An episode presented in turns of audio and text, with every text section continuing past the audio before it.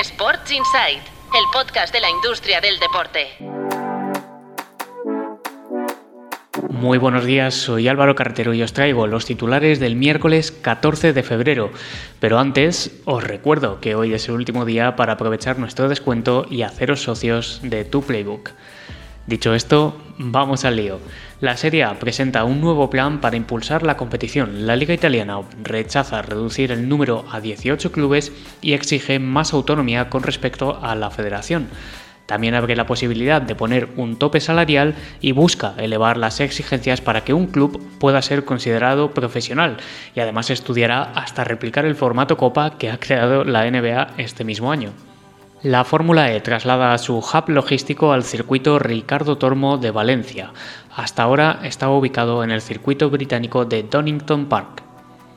Y hoy en tuplaybook.com podéis leer dos reportajes. El primero sobre la estrategia internacional de la NFL.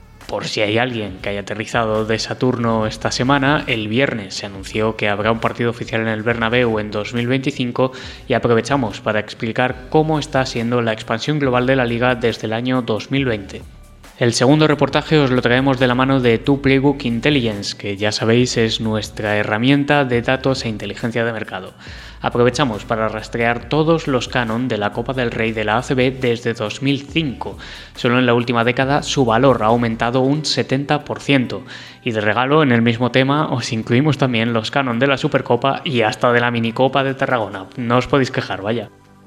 Eso es todo por hoy. Hoy de hecho, os espero a las 9 en el Tu Playbook Class que tenemos junto a la Euroliga y a Timeretics para hablar de las estrategias en redes sociales y cómo sobrevivir a los cambios de algoritmo.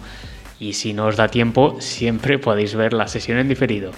Por aquí, como siempre, mañana volvemos con más titulares. Muchas gracias por escuchar. Sports Insight, el podcast de la industria del deporte